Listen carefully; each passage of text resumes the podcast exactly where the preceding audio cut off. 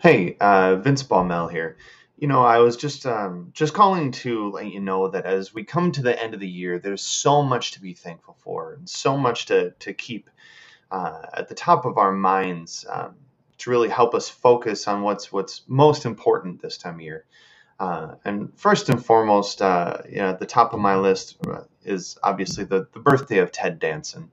Um, 18 primetime Emmy nominations, 11 Golden Globe nominations. He won a Screen Actors Guild Award, an American Comedy Award. He he has a star on Hollywood's Walk of Fame. He even has an honorary doctorate from Carnegie Mellon University. I mean, the man just does not stop. Uh, and yeah, so it's, you know, this time of year, remember Ted Danson. Thanks. Coming December 29th is a once in a year event, Ted Danson's birthday. I know we look forward to it all year round. I know you sing the songs and hang your stockings and gather around the Danson bush and light the thing. But really, it's this this is a special time in which we reflect and look back at this past year and all that Ted Danson has given us.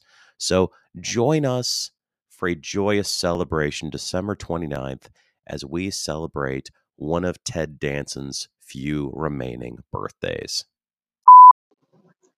Today is not Ted Danson's birthday, but it almost is.